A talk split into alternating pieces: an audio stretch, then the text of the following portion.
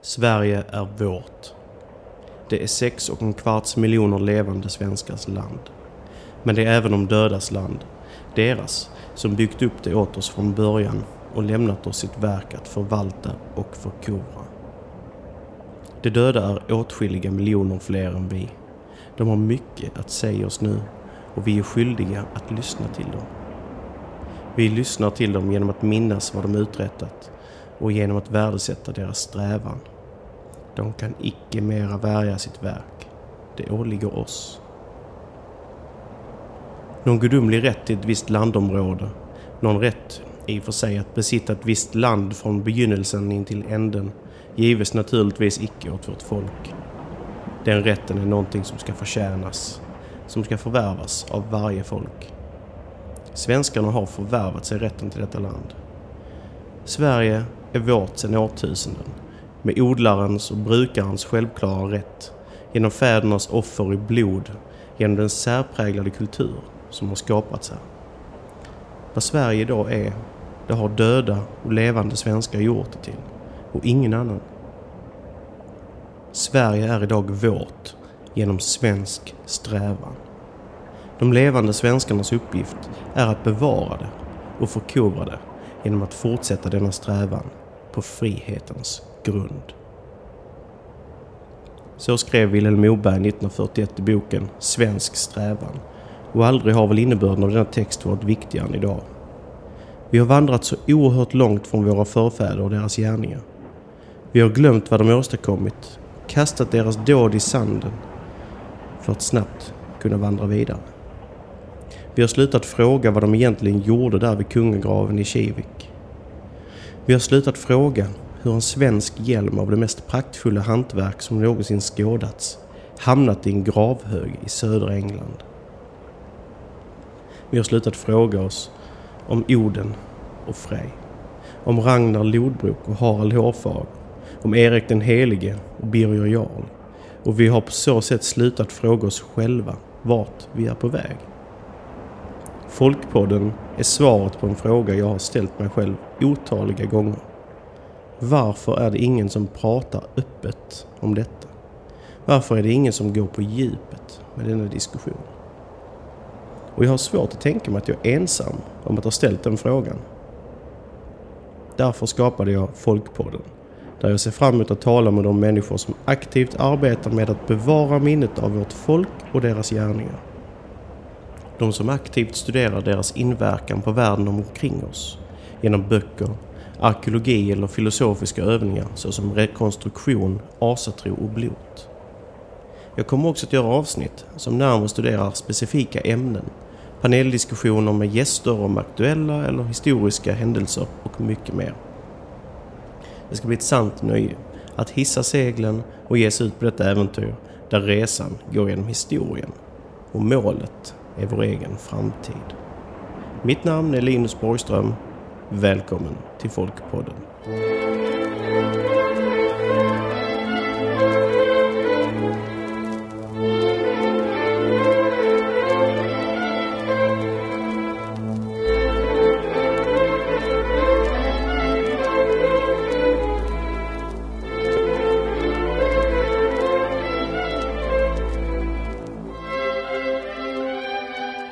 I detta första avsnitt av Folkpodden så eh, vill jag undersöka en sak som förmodligen är det första folk kommer möta när de tänker på asatro eller när de börjar söka på det. Och det är allfadern, Oden själv. Eh, begreppet odinism är ju oerhört framträdande på internet, i synnerhet i USA. Inte så stort i Sverige, jag tror att man har en bredare bild av asatron här än man har generellt utomlands. Eh, vilket inte är så konstigt med tanke på att detta är ursprungskällan för alla gudarna. Detta är vanornas hemland om man studerar Ynglingasagan till exempel.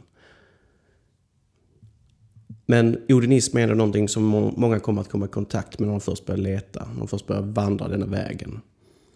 Och det är absolut inget fel i det därför att de flesta som söker sig till asatron är just sökare. De söker visdom, de söker att anknyta till sina rötter, de, de har kanske kommit från en annan tro, oftast kristendom, ibland frikyrklig religiös, alltså riktigt religiös kyrka, eh, kristendom. Och brutit sig loss från denna och är oftast ganska starkt spirituella, andliga människor men det finns en tomhet där. Alltså, de måste fylla någonting. De har någonting att ge men de får inget utlopp för det. Så söker de efter asatro eller Oden, gamla gudar, hedendom. Eh, oftast har de Facebook, då kommer de i kontakt med odinism. Och det kanske inte alla som håller med mig här, men jag ser ju många grupper som kallar sig för odinister. De är helt och hållet hängivna odinister. Och det är fantastiskt. Det, och jag ser säkert att förr var det så. Det fanns eh, godar och präster som var helt hängivna Oden. Varje gud hade sin egen god eller präst. Vi ser det i alla fall det till exempel på Arkona. Eh, där den slaviska guden Svantvit eller Svetovit dyrkades av en enda präst som var hans man på jorden, hans företrädare. Eh, förmodligen har det varit så även här uppe i Norden med våra gudar. Men jag tror inte att odinism är svaret på allt. Jag tror att det är en väldigt bra början inom asatron. En stark början med tanke på att Oden representerar sökaren. Men det ska inte sluta där. Man måste nog titta på en bredare bild av gudarna och våra sagor för att finna sina rötter. De flesta av oss var trots allt inte mystiker för tusen år sedan. De flesta var inte krigare. De flesta var bönder eller fiskare. Och så är det idag också. Vi är vanliga arbetare. Vi söker visdom, men vi söker också svar i vardagen som kan ges av sagor och myter om andra gudar och andra hjältar genom tiden. Men hur som helst, Oden. Som sagt, de flesta lämnar kanske kristendomen, precis som Oden en gång lämnade Asgård i sökandet efter nya länder att erövra, ny mark, ny visdom. Enligt Ynglingasagan så färdes han eh, västerut. Fann till slut sin plats på Odense, Odensö i eh, dagens Danmark. Eh, det finns intressanta berättelser om just Danmark och Nertuskulten och så vidare i Tacitus bok Germania. Som vi kan gå över i ett annat avsnitt lite närmare. Och just vad han berättar om kulturen i Norden, det som han upplevde Eh, hans berättelse i Germania talar inte så mycket om just Odensdyrkan utan om andra gudar och seder. Så kanske är detta till och med innan Odens tid om vi ska försöka tidsplacera Oden på något sätt om det nu fanns en verklig person som hette så. Jag tror ju så personligen. Eh, Ynglingasagan är en ganska välskriven, logisk eh, karta över en ättelinje egentligen. Det finns många vetenskapsmän, forskare, historiker som inte håller med om att det kan vara verklighet bakom de här. Det kan bara vara sägner. Det finns inga bevis för det här. Eh, men om vi börjar titta på arkeologiska utgrävningar, till exempel eh, kungagravar och eh, rösen i Sverige, så ser vi att de flesta är utgrävda någonstans från 1920-talet eller tidigare och då har man bara gjort stickprov. Många av dem är inte utgrävda överhuvudtaget utan antas kanske bara vara naturliga formationer.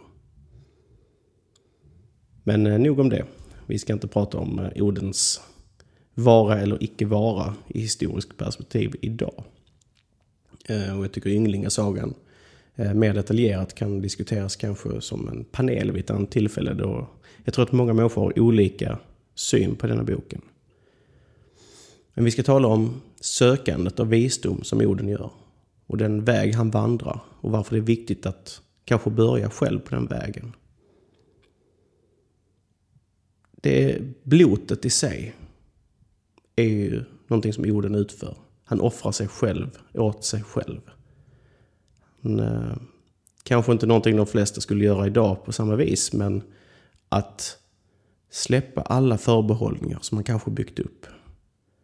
Att i sin ensamhet tänka på jorden. Att ge någonting, att tala hans namn, att bara yttra någon önskan om att få ge sig själv åt visdomen som han fann. För de flesta är detta en ganska främmande tanke idag. Att göra någonting sånt. Men jag tror att släppa den förbehållningen att ge sig ut på det äventyret, om än så litet. Och sedan känna någonting. En gnista som tänds. Kanske bara en gång, det kanske inte tar fyr. Det kanske inte blir glöd. Men att prova. Det är det viktigaste steget. För mig fick jag ingenting tillbaka direkt. Det, det tog ett tag. Innan det landade. Varför det var så viktigt att vandra samma väg som jorden. Att söka visdom. Att begrava huvudet i, i böcker, och sagor och legender. Och filosofera och tänka på, kan det här vara på riktigt? Kan det här ge någonting? Och i sökandet efter orden så tror jag att jag har främst lärt mig mer om mig själv. Jag har offrat mig själv åt mig själv. Och jag tror att det är det som är hela poängen. När du lär dig om dig själv så börjar du se världen omkring dig på ett annat sätt. När du läser om, eh, om du till exempel släktforskar. Du läser om den här lilla sfären runt omkring dig som sakta, sakta växer. Din kunskap sakta, sakta växer om den. Så ser du helt plötsligt tiden på ett annat sätt. När du läser om släktingar som eh, levde för 200 år sedan. Så känns de plötsligt väldigt, väldigt nära. När du läser, ah, de bodde kanske bara ett stenkast bort. Eller vi har kanske bott på samma gård alltid. Eller de kanske kom någon helt annanstans ifrån. Du ser resorna de har gjort, både genom tid och rum. Du lär dig varför de gjorde de resorna. Och plötsligt börjar du se, inte bara att du lär dig saker om dig själv eller om tiden, utan du ser att du lär dig saker om orsak och verkan. Du lär dig se att du finns här, där du är just nu av en anledning. Någonting hände en förfader på 1600-talet. Som sedan, som en dominoeffekt, ledde rakt ner till där du är idag. Och tro mig, ingenting händer av en slump. Inte, så känns det inte i alla fall när man tittar bakåt på detta viset. Allting ser väl planerat ut. Kanske är detta att tyda mönster som inte finns där. Men vem vet? Prova själv så får du se. När du så kommer tillbaka ett par århundraden i din släktforskning så kommer du snart till ett stopp. De flesta gör det. Vissa kommer inte längre än till början av 1900-talet. Vissa kommer till 1500-talet eller väldigt, väldigt få kommer längre tillbaka än så. Kanske är du av adlighet, kanske är du oäkting, kanske har du gått om mördare och häxor i din, eh, jättelinje. ättelinje. Man hittar allehanda saker. Men någonstans när du kommer så långt bak som du bara kan så brukar man kunna göra en anknytning till en plats. Och då går man över till ett annat steg, man går till historieböckerna. Jaha, den här eh, ön som mina föräldrar kom, eller förfäder kom ifrån utanför eh, Höga Kusten. Varför? Det har jag aldrig hört talas om. Jag vill veta mer om den. Så du börjar titta på historien. Och du ser att ja, ah, det var häxbränningar just innan mina förfäder lämnade platsen. Eh, som i mitt eget fel. Äh, eget fall menar jag. Jag hade ju anfäder då på Rävsön uppe vid Norrfällsviken, Höga Kusten.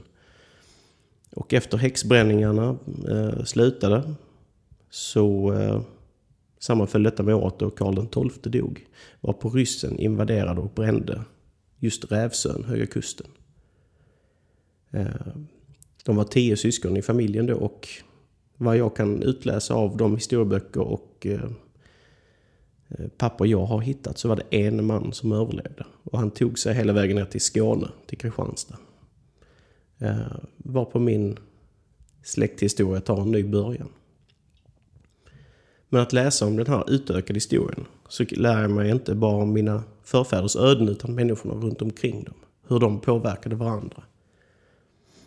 Och där finns det all möjlighet att leta sig längre tillbaka genom att kolla historieböcker, genom Riksantikvarieämbetets fornsök, hitta platser runt omkring där som kan ge en anknytning. Och vips så är du tillbaka på bronsåldern. Och tittar på högar och märker att fan, det här var ju ett fäste för här har ju levt folk hur länge som helst. Och där börjar du se någonting större. Eh, större än tid och rum och till och med större än orsak och verkan. Du börjar se att vi är ett folk. Vi håller ihop. Vi hjälper varandra, vi stöttar varandra. Det går inte alltid bra för oss. Ibland går det riktigt, riktigt illa. Men vår styrka är att vi enas som ett folk. Och det är när alla dessa sanningar, när du börjar hitta dem, som du börjar kunna bygga en bild av var du vill ta vägen i framtiden. Och att ha en väl grundad mark att stå på med båda benen.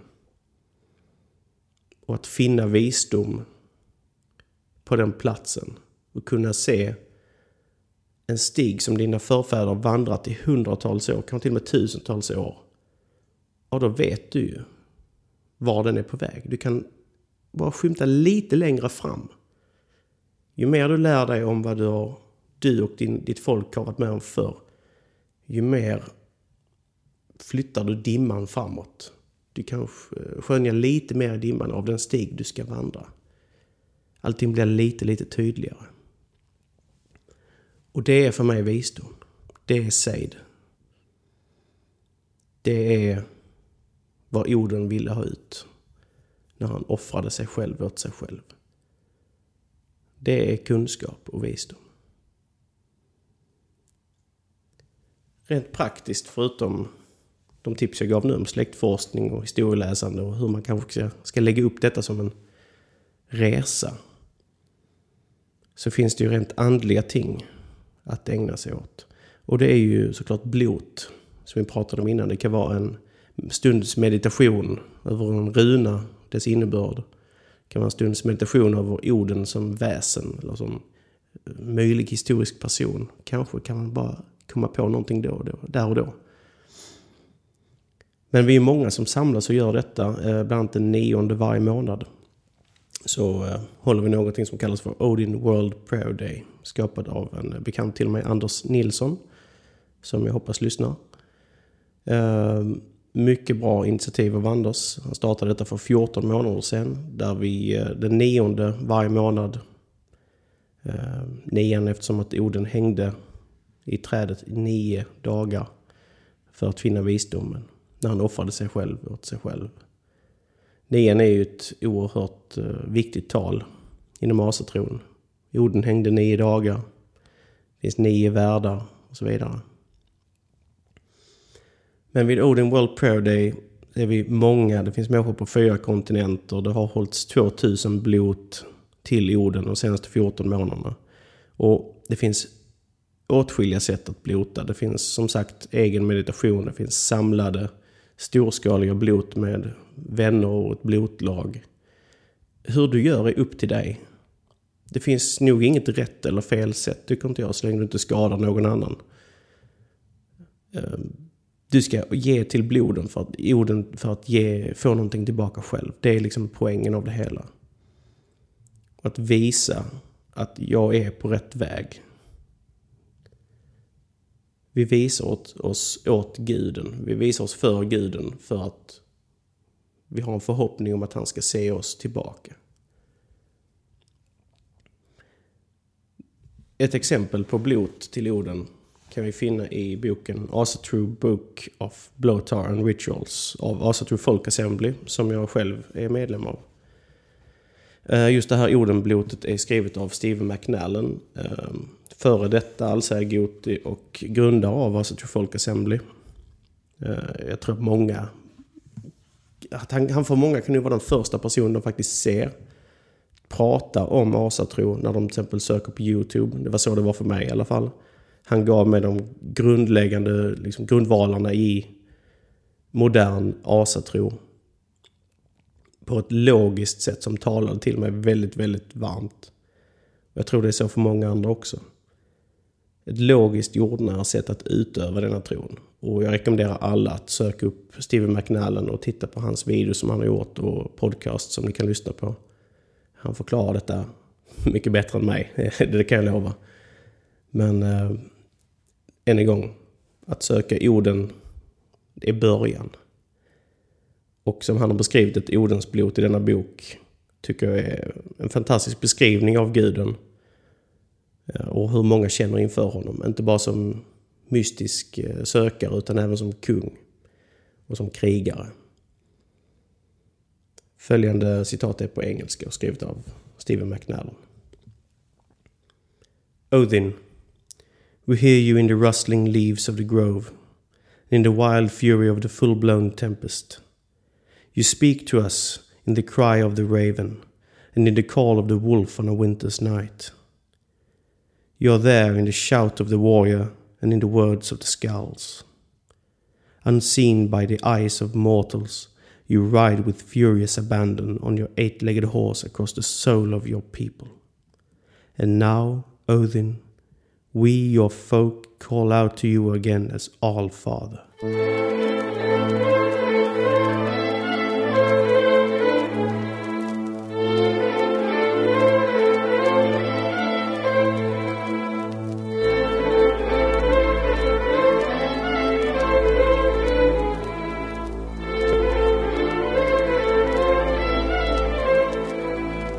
Du har lyssnat på episod 1 av Folkpodden som spelas in den 12 januari 2017 med mig, Linus Borgström.